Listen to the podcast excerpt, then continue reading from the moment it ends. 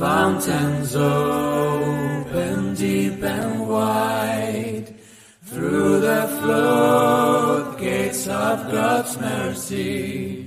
Flow the vast and gracious tide, grace and love like mighty rivers, poured incessant from above, and heaven's and perfect justice kiss the guilty world in love. Shalom, brothers and sisters. I am so glad that you are here with me today. Uh, my name's Leigh. I'm with Between the River and the Ravens, and today is Friday, September 2nd. Can you believe that? Um, we it seems like yesterday it was April, and all of a sudden it's September.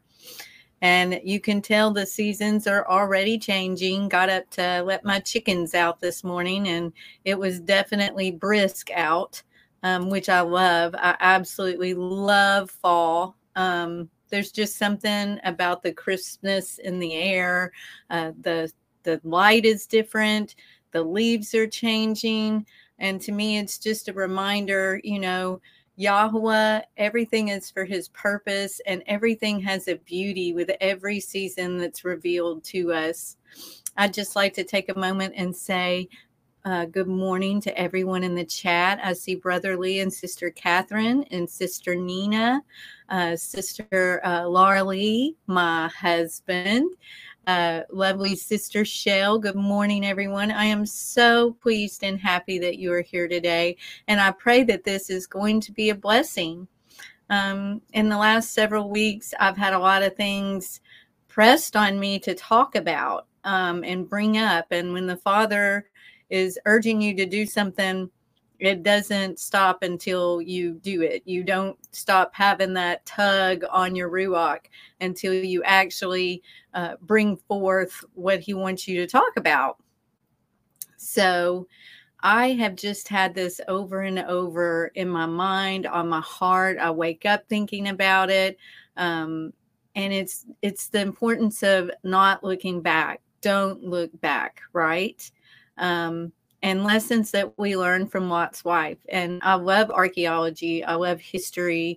Um, good morning, uh, Sister Asia. So glad to see you today on this prep day. Yes, it is prep day, and I am so excited for that. I look forward to this day um, because I know that Shabbat is right behind. It's right here, and we made it. So, yay! I am very excited about that. So, I love this uh, picture I found online. This is what they call uh, Lot's wife. Um, and when you look at this, you see the statue. Uh, it's a salt pillar, um, but you see that it's frozen in time. Um, and and that struck me as I looked at this. It really did. It it made me reflect on my own life and look back uh, at my looking back. So, one of the most difficult things in my life has been to keep my mind forward facing. And I think a lot of us do that, right? We're we're always looking back, even though looking back is not just an action of turning um, to look physically behind you, but it's it's most commonly going back in your mind to memories or situations in our past. While looking back in our memory, uh, we replay our most joyous and happy times. You know, I enjoy that. I have some precious memories, but more frequently, unfortunately, we go back to our mistakes, our missteps, and the times that we really messed up. And those are like on a reel. we go back with regret far too often over what could have been or what should have been you know, we spend a lot of time there. The the what ifs will drag you down into the depths of despair, ensnaring you so tightly in those chains that it's impossible to get loose. We especially look back on personal betrayals. I had a reel I used to replay every single night and every morning as I woke up. In my mind so I could look back on all the things that the adversary wanted me to be chained to because that's what happens when you're doing that. You're in that loop. You're stuck, you're chained to these things and you can't move forward while you're looking back. You you can't move forward while you're looking back, right? You're stuck. You become cemented to that position, just like a statue, un, unmoving stone, rigid and worn by the wind and the rain. It wears you down as you're stuck there. It, it's so so hard and everyone's saying truth yes yes i know there's so many of us that have been to this uh, have done this in our life have done this looking back so in genesis 19 23 through 26 we see the sun was risen upon the earth when Lot entered into the Zoar. Then Yahweh rained down upon Sodom and upon Amorah brimstone and fire from Yahweh out of the heavens. And he overthrew those cities and all the circle of the Yarden and all the inhabitants of the cities and that which grew upon the ground. But his woman looked back from behind him, and she became a pillar of salt. So I wanted to, I've looked into this whole breakdown of these verses and pillar, which is H5333 and strong, is from the H5324. It's something stationary. That is a prefect, a military post, a statue. Um, to me, when I read that, a statue, that's exactly how I felt when I was stuck in that part of my life where all I wanted to do was look back, look back, look back, look back at what I left back there, right? So even though Yahweh was rescuing Lot and his family, we see his wife was looking back. What was she looking back for? The very first reason I think about that I have meditated on is that she they had four daughters, two married and two betrothed, and the two married daughters and their husbands remained back in the doomed city. So I'm sure as a mother it pained her to know the fate of her daughters.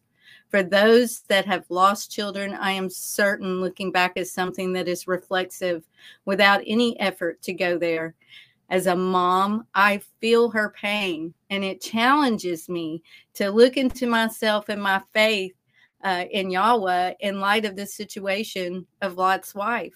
She was looking back, possibly because of the two daughters that were remaining in Sodom and Sedom, right? So, can I focus on Yahweh with my head straight ahead during very painful events? Painful events that don't just end after the event has happened and, and you're past it. Those painful events are ongoing, and we know that. But can you can we remain with our head straight ahead during those times so that we don't become cemented in pain, sorrow, or regret? And that regret is ever bit as difficult to walk forward out of as pain and sorrow. I've definitely experienced all of these. So as I was praying and meditating on this, I went to Proverbs 3 5 through 7. Trust in El Yahweh with all your heart and lean not unto your own understanding. In all your ways acknowledge him, and he shall direct your paths. Be not wise in your uh, own eyes fear Yahweh and depart from evil. That just speaks to me in my soul that we don't need to lean to our own understanding. We don't have to understand it. I know I spent, after my mom passed, so much time trying to figure out how or why this happened and if we'd have done this different if we'd have gone to this doctor if we'd have tried this remedy or that remedy um, maybe we didn't pray enough. And i know i was praying constantly but boy that was keeping me cemented. That was keeping me like a statue like that pillar of salt. I was concreted in that spot and i couldn't heal. You cannot heal when you're doing that. It's just impossible. So Second, let's face it, it was the big city and it had conveniences that beckoned many. And we know that the lush and fertile land appealed to Lot and his wife. so much so that he made his own decision to move there without consulting Yahweh. He just made that decision on sight. And boy, I have done so many of those, made decisions just from my vision, just from my sight, going on my own thoughts. And every time it's wrong. we should always be consulting Yahweh because our eyes do not always tell us the truth, do they? They're just. They just see lovely, sparkly things and want to go there. Yay, that's what I'm going to do. Um, but Sedom was overrun with wickedness. And, and that's a lot of those things that happen to us when we go just on our sight and not with consulting the Father, not taking it in prayer. Um, my husband James and I now we pray before we make decisions. We ask, is this what we're supposed to do? And then we give him time to answer us. You know, it's not just ask him and then power ahead, you know, a house wasn't dropped in my way. So this means I can do it. No, it means you pray and you listen and you wait because patience is so important. And we're learning that um, along this journey that we're on. So I'm sure some of the pull to look back was what she was leaving behind her. You know, I'm sure they had a nice house, they had belongings, they had worked so hard for these things and all the things they had accomplished. And Lot had lived a righteous life, even noted as such by Peter. So Second Peter 2 6 through 9. And turning the cities of Sedom and Amorah into ashes, condemn them with an overthrow, making them an example unto those that should live in wickedness, and delivered just Lot, vexed with the filthy conversation of the Torahless for the righteous man dwelling among them in seeing and hearing vexed his righteous soul from day to day with their Torahless deeds. Yahweh knows how to deliver his Haid out of temptations and to reserve the unjust unto the day of judgment to be punished. And that spoke to me as to what it means to continue on the righteous path we have to have Torah and we have to be following in his precepts. So, looking back destabilizes our mental health. No matter if it's living in the happy times of the past or the regrets and hurts of our past, it can grab you and keep you in a repetitive loop and prevent you from healing and progressing forward. I've been trapped in my own mind looking back and wasted many, many years of my life. And who knows what countless blessings I didn't even see. And by doing all of this, I gave up my ability to be happy or joyful. I was pretty bitter. I was a very bitter, unhappy person. And I wanted to hurt others like I had been hurt. And that's the that's the downside of that. I was denying my Abba, my Father, Yahweh, uh, and any glory for his blessings in my life each day, ignoring what his will was for each new day. Every event in our life is as it is by the will of Yahweh. What are we going to learn from it? What can we get from it? Is there joy and blessings in all of it? And there is. You know, if we are in that constant relationship with Him, if we are constantly there in the walk with him and we're seeking him and we're asking him, we're begging him for clarity and for his will in our lives, there is nothing to look back on because he's going to be giving you every bit of information you need on how to live that blessed, happy, um, put together life that he has put you together in. He knows our hurts. He knows what's behind us because he's the one pushing us out of it forward. And we have to remember that that hand you feel on your back pushing you forward out of those moments of pain and despair and, and agony, that hand in your back is his. He's saying, Oh, don't camp here. I've got something else for you, and it's on up ahead. Let's go. So we must give glory to Yah every single day for everything everything he puts on us, he puts before us, every person that he puts in our lives. These are the blessings and they are abounding and the future for us is is his. It's his future. and it's his future daily.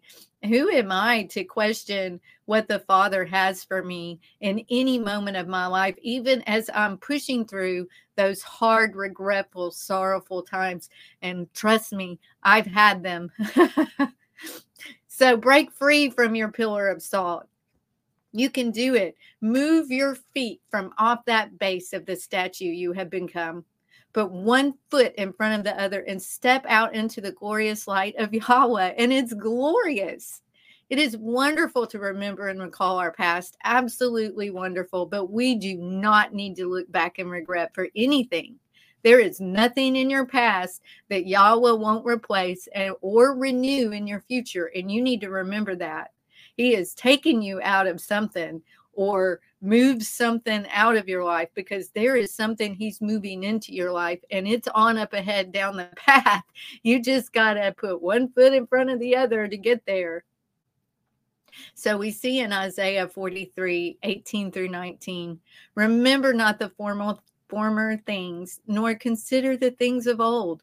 Behold, I will do a new thing. Now it shall spring forth. Shall ye not know it? I will even make a way in the wilderness and rivers in the desert. So if you're feeling like your life is a desert right now and you're trying to look back at the lush, beautiful city behind you, just remember that on up ahead, he's making that that river, that spring of life straight up ahead. It's just right up there. You just got to keep going. So Luke 17, 31 through 33. In that day, he which shall be upon the housetop and his stuff in the house, let him not come down to take it away. And he that is in the field, let him likewise not return back. Remember Lot's woman. Whosoever shall seek to save his life shall lose it, and whosoever shall lose his life shall preserve it. Amen. Absolutely beautiful. I love uh, I see here Laura Lee says, Mom, yep, mommy regrets, so many regrets. Yes, I, I understand that, but you know what? Yahweh has smoothed over those regrets and he is moving you forward into a place where you don't have to have those. You really don't. You can hand them to him and he can take them from you um, he can deal with them. And he is at work already smoothing over with anyone that we've ever wronged, that we've ever hurt. You know, they they are reaching out to him as well prayerfully. I pray that they are. He can deal with each one of us. It's not our responsibility to look back and regret and and try to think of ways we could have done something better. He is doing something better in their life already. And we just have have to have faith in him and realize that he's going to handle everybody's hurts and regrets. He is there doing the work in them just like he's doing the work in you. So I wanted to finish up with some Psalms because who doesn't love Psalms? I most certainly love Psalms. So Psalms 37 3 through 8 trust in Yahweh and do good, so shall you dwell in the land, and truly you shall be fed. Delight yourself also in Yahweh, and he shall give you the desires of your heart. Commit your way unto Yahweh, trust also in him, and he shall bring it to pass. And he shall bring forth your righteousness as the light, and your judgment as the noonday. Rest in Yahweh and wait patiently for him. Fret not yourself because of him who prospers in his way, because of the way man who brings wicked devices to pass. Cease from anger and forsake wrath. Fret not in yourself in any wise to do evil. Fret not in yourself. I love that. So I hope this has been a blessing for you today.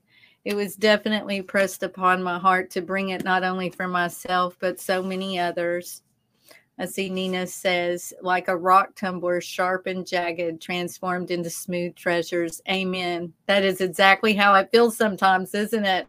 like we're in a rock tumbler um, while he's refining us. It's not going to feel that great but we have to keep our head facing forward and we have to keep focused on Him and Yahusha, our Messiah, who was sent to redeem us in every single way.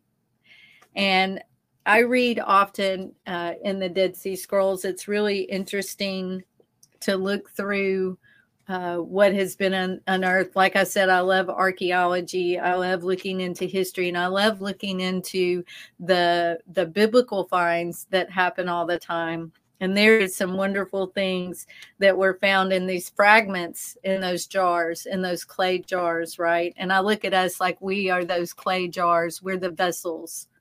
And I wanted to read and close with this this hymn. There's a there was a whole section they found on Thanksgiving hymns, and they are re.